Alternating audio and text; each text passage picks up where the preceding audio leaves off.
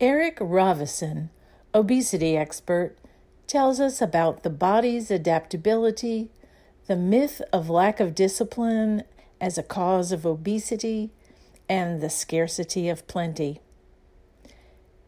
It's on tip of the tongue.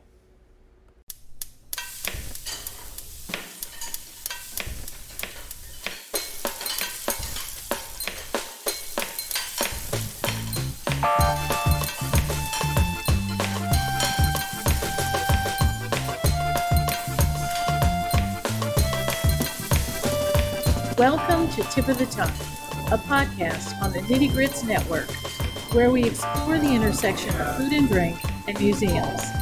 This is Liz Williams.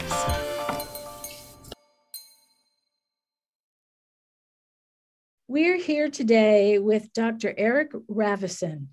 He is the Associate Executive Director for Clinical Research at Pennington Biomedical Research Laboratory Center is it laboratory or center?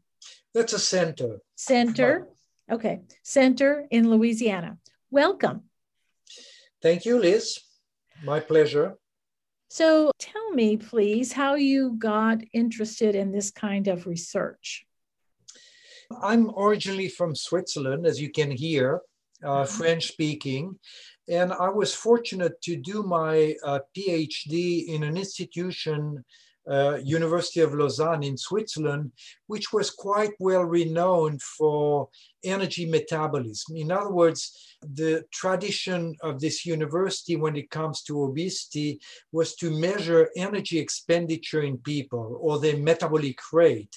And I did all my PhD uh, looking at a new method which is called indirect calorimetry to measure how many calories you burn. And you know, you can do that with a mask, you can do that with a hood surrounding your head. Or now we have techniques like at the Pennington Biomedical Research Center, in which we can keep people for 24 hours or even days and measure how many calories they burn. And so that was something that you decided would be what you would study and related things after you finished your PhD? Since this technology was totally novel in the late 70s, early 80s, I was invited by the NIH, the National Institute of Health, to come and build the first metabolic chamber in the US to measure energy expenditure in people. And I joined a group from NIH, which is based in Phoenix, Arizona, because uh, they wanted to study the Pima Indians. And the Pima Indians in Arizona have the highest prevalence of type 2 diabetes, but also the second highest prevalence of obesity in the entire world. That's really interesting. Do you think that the Pima Indians were always obese and always suffered from type 2 diabetes, or is that a modern phenomenon? Uh, absolutely not. I think we have even, you know, 100 years ago, there are pictures from Pima Indians and they were totally normal size. And I think it's been mostly the change in the environment which has triggered this increase in body size and the development of diabetes. Like Joslin, who was a famous diabetes researcher, said, the uh, biology load the gun, but the environment pulls the trigger.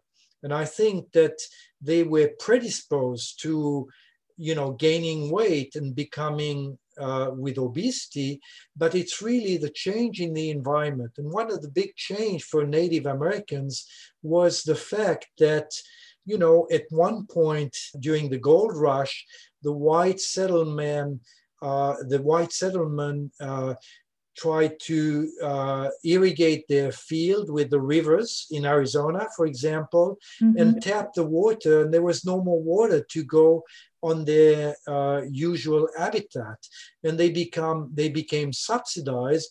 And what the U.S. government gave to most of the Native American tribes at that time was flour and lard.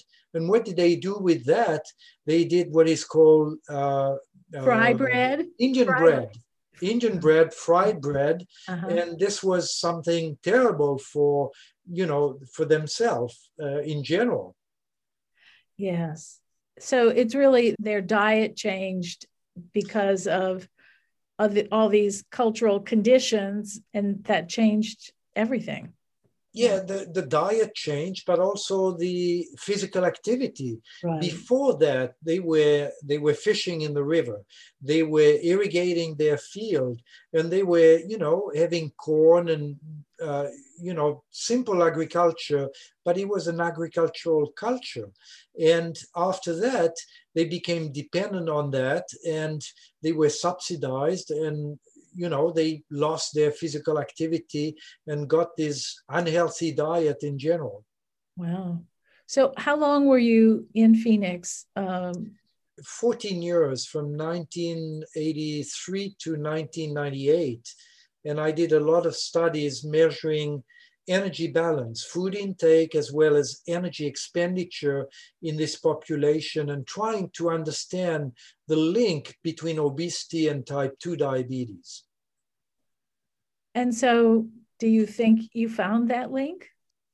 Uh, yes and no, of course.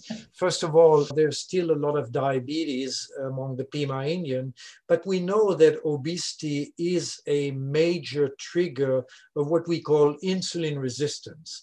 When you gain weight, you gain adipose tissue. Now, the good adipose tissue is the one which is below your skin, but you have also adipose tissue going in your abdomen or going in your liver or going in your muscle and this is, you know, fat at the wrong place.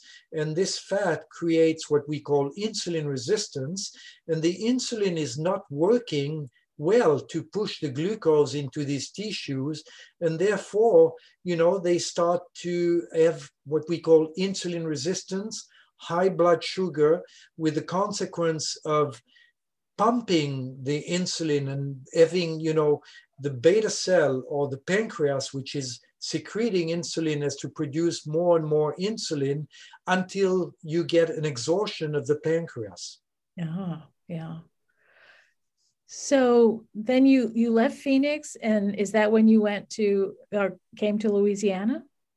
No, no. I went uh, to Eli Lilly as mm-hmm. director of endocrine. This is a pharmaceutical company to do at that time all the pharmaceutical company uh, companies became very interesting at targeting obesity. You know, we have medication for obesity. It's not very, very efficacious, but it's getting better and better. But I spent three years there and I decided that I wanted to return to academia. And it's when I joined in 2000 the Pennington Biomedical Research Center to do more studies on obesity and Uh, you know, insulin resistance, type 2 diabetes, and the, what we call the comorbidities, the comorbidities of obesity. So, what are those co- comorbidities? Yeah, I mentioned, I mean, the first one is cardiovascular disease. I mean, it's heart disease, it's stroke, it's hypertension. And the other one, which is maybe the most prevalent now, is becoming type 2 diabetes.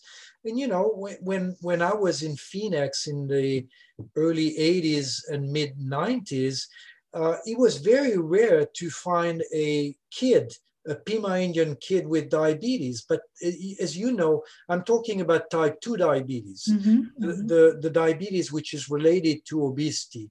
But now you have kids, I mean, teenagers having type 2 diabetes. And when we know the consequences of diabetes, on the long term, this is really a serious condition. Yes. And you know, to answer your question, there is diabetes, and diabetes is becoming very, very costful to the healthcare system in general. And so, what what kinds of things are you researching, and what are you what have you found uh, that is relatively new, taking us in different directions? Oh, that's a you know I, I can take half a day to answer this question, but I'm going to be I'm going to be short and simple. Okay. The, the first thing we know that obesity, which is a trigger of cardiovascular disease and type 2 diabetes, and others, you know, I mean, you know, joint problems. If you're too mm-hmm. heavy, your, your knees are going to give up and so right. on, arthritis and so on. But we have learned from the mid 90s that there is, you know, obesity is not just a lack of will. You know, you eat too much or you don't exercise enough. You know, it, when I was doing my PhD, it was exercise more, eat less, and you'll be okay. Uh-huh. And we know it's not the case. And now we have animal models clearly showing that regardless of what they eat and do, there is a tendency, a propensity to gain weight. And we have these two genes called the leptin gene and the leptin receptors, which were discovered in the mid 90s, showing that, you know, you have a pathway which is controlling how you basically build your body fat. And this was a major discovery which changed the concept of obesity being a lack of willpower to a concept that this is a true disease. Now, going back to your first question, I think that the trigger has been the change in environment. But most of the population, most of us, have not evolved over generations to be, you know, uh, spendthrift. We were rather thrifty. You know, there were periods of feast and famine. And those babies, um, again, among the Pima Indians, were the best as, as uh, to survive the periods of famine, were the survivors. And they were the one, you know, being able to store the fat, to store the calories during the periods of feast. And I think it's the truth that this is the truth for most people in our society who are predisposed to weight gain. There are some exception, uh, exception. There are some people who come to me and say, "Hey, you always talk about obesity. I've been trying to gain, you know, five kilograms or ten pounds. I've never been able to put these ten pounds on, and I would be more, much more attractive if I had a little bit more muscle." Mm-hmm. But those are the exception. Most of us are predisposed to weight gain. And again, this has been the change in the environment, which has increased the prevalence of obesity from about, you know, 25 to 30% in the mid 70s to now 42% in 2018. 42% of the American population as what we call obesity. And so would you say that that the change is that we are eating too much or is it what we are eating that is the problem in other words you know uh, everything you you read about industrialized food and how you're not eating just natural food that's cooked at home from just the actual plant material or things like that or that animals have hormones in them that affect uh, you when you eat them? Are all of those things combining to cause a problem, or is it is it a combination of lifestyle and environmental and cultural factors with this tendency? I mean, what you're basically saying is the people who tend to be obese are probably the people who would survive the best if they were in a starvation situation because their bodies would adapt to that or has adapted. Yes, I, I, I think you you you said a lot of perfect words. I mean, th- this is a constellation of factors. You you started, do we eat too much? There's no question that we eat too much, but why? Because food is available all the time at a very cheap price and very palatable. You know, the food industry has responded to the demand of the consumers. Uh, a friend of mine who is a, a, a, famous researcher in, in England is always saying there are two things on which people don't compromise. It's the cost and the palatability of food. You want good, palatable food, and you live in Louisiana, you know that, mm-hmm. and you want it for the cheapest price. Mm-hmm. And indeed, the food industry has been, they have been mastered as, as doing what we call processed food, which you, you know, you take out of a pack, you put it in the microwave, it tastes good, uh, it's pleasing, and it's rather cheap. Mm-hmm. And, you know, I remember my grandmother, I mean, I don't know how much, but at least I would say 30% of her budget for the month was for food. Now, how much do you spend for food unless you always go to the restaurant?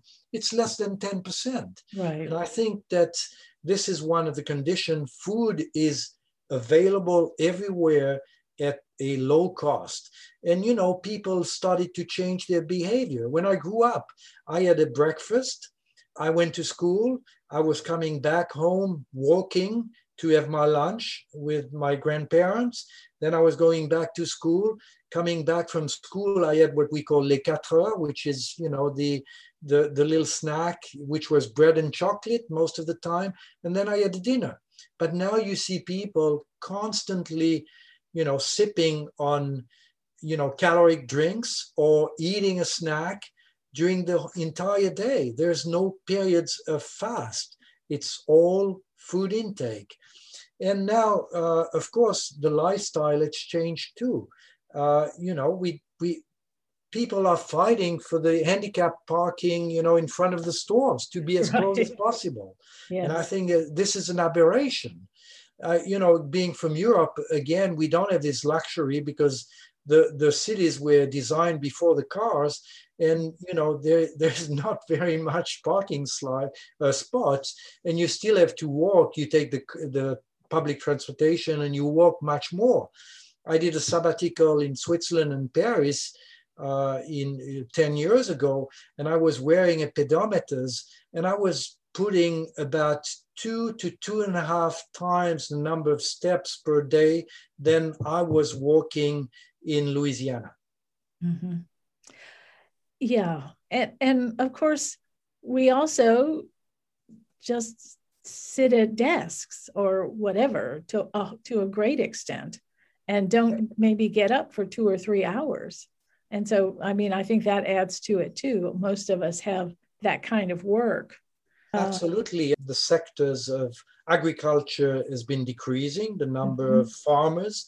The sector of industrial manufacturers has been decreasing and we have more and more jobs you know being done at your desk. And covid-19 has been a fantastic experiment of nature to show that you know 80% of the people can work from home right right that's going to be its own revolution as we have people deciding that they don't even need to have offices like of a big company because everyone can work from home.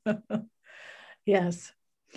Okay, so what is it that you are working on that is going to help? I mean, is I you know, it seems that people who have um, uh, surgery are, are helped sometimes, and I've, I've heard that uh, children or young younger people are being approved for the surgery than had been done before.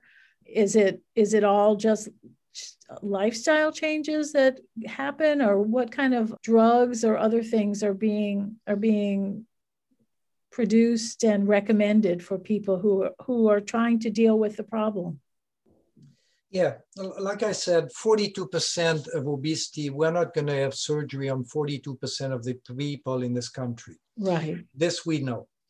Uh, lifestyle intervention has been very, very important and it works, but it's tough. I mean, it's tough to, you know, discipline yourself to try to avoid the snacks, to try to be more active, to try to get up from your desk every 15 minutes and walk a few steps. All these things are very, very difficult. But with intensive lifestyle, we can administer 7 to 10% of weight loss to most people. But the problem is when you have reached this 10% of weight loss, what do you do? Mm-hmm. You have to maintain that. And most people relapse. And you know the yo yo dieting right. and all that. Mm-hmm. Uh, we have that. And that's why we need to have basically help from, uh, you know, for example, medication to help in terms of decreasing food intake or increasing your metabolic rate. And this can help. And now, unfortunately, up to about two or three years ago, we didn't have very, very good drugs for weight loss. Mm-hmm. First of all, the, the bar is very high for safety mm-hmm. because, you know, there's still this this thing that you know most people are obese because of their bad behavior right and therefore you know the the safety for cancer drug is much higher which i understand that for an obesity drug uh, and, uh, you, you, know i'm much lower the bar. Right. Mm-hmm. but now there are some drugs which are which are going to be approved which are drugs which are already approved for diabetes called glp-1 agonist which are producing weight loss of 15 to 20 percent now, you talked about surgery. Surgery is producing weight loss of 25 to 30%, especially the gastric bypass or now the gastric banding. And those surgeries are costful, of course, but we know, I mean, people are not stupid. You know, they know that if you pay a surgery $25,000 in insurance, you, you recover this cost over three to four years in terms of expenses which are associated with your hypertension, your diabetes. You have remission of hypertension a lot of time. You have remission of diabetes and so on. And I think it's a calculation. But now I'm going to tell you my, my major bias in all that. Mm-hmm. You know, if you have too many deaths on highways, you impose seat belts. Yes. If you have too many deaths, you know, let's say in southern Louisiana 100 years ago because of malaria, you dry the swamps. If you have too many deaths because of obesity and its comorbidities, you have to reverse part of this environment. And I'm sorry to say, but this is also by public health policies that we are going to reverse this huge wave, epidemic of obesity or pandemic of obesity, with 42% of the adult population in the US having a disease which is called obesity. And you think that that's coming? That there's going to be um, something active? I mean, I remember when there was an attempt by public health to stop people from smoking. It took a long time before that was finally accepted and that it became kind of a negative thing to be a smoker. How do you think that public health can can encourage people to make these changes? Yeah i i, I would say you know I'm, I'm said it's sad to say but the us is going to trail when it comes to this. Mm-hmm.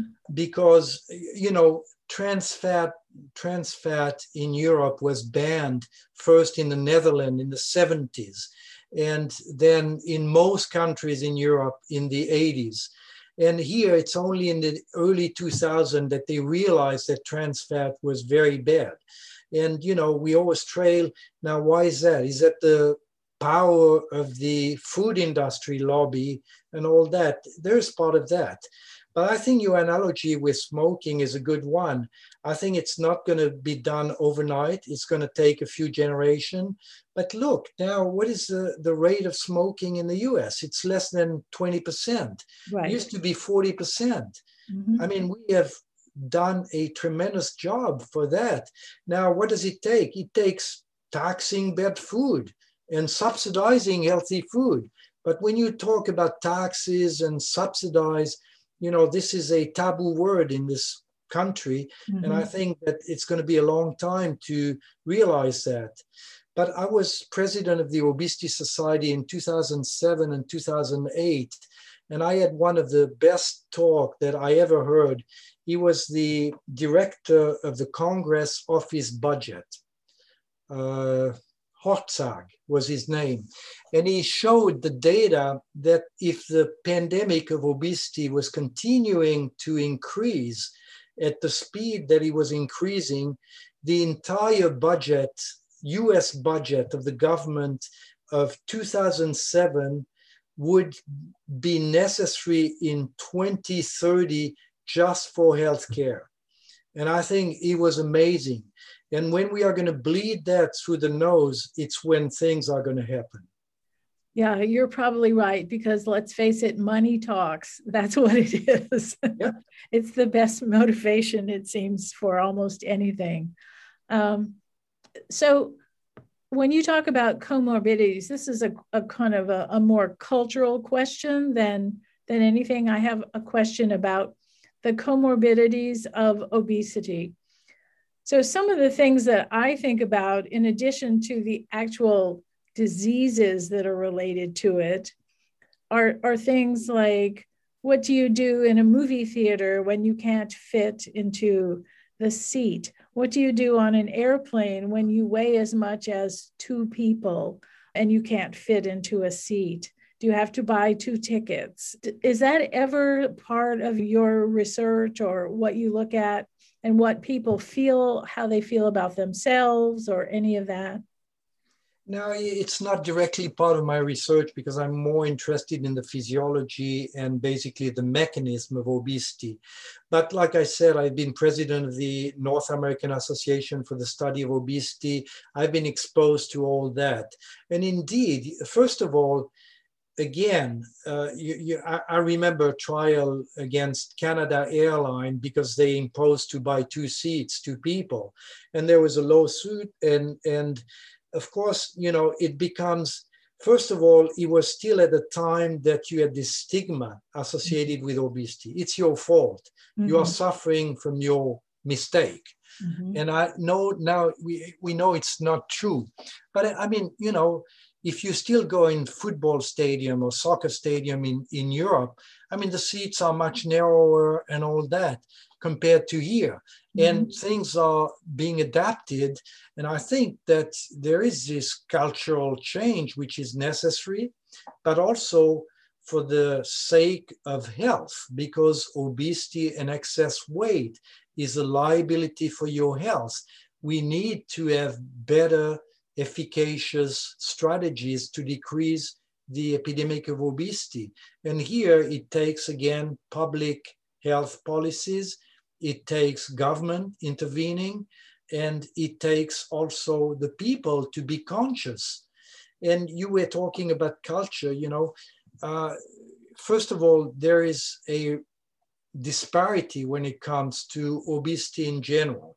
You know, African American are more affected, and then Hispanics a little bit more, and the Caucasians or white people are the least affected by for example, obesity. Doesn't mean that they don't have it, but you know, the prevalence uh, in African American is is almost 48%, and it's only 38 to 39 in Caucasians. Mm-hmm. Uh, and, and of course, there is cultural differences, there is this health disparity, and we have to take all that into account when it comes to, you know, the, the, the health of the population.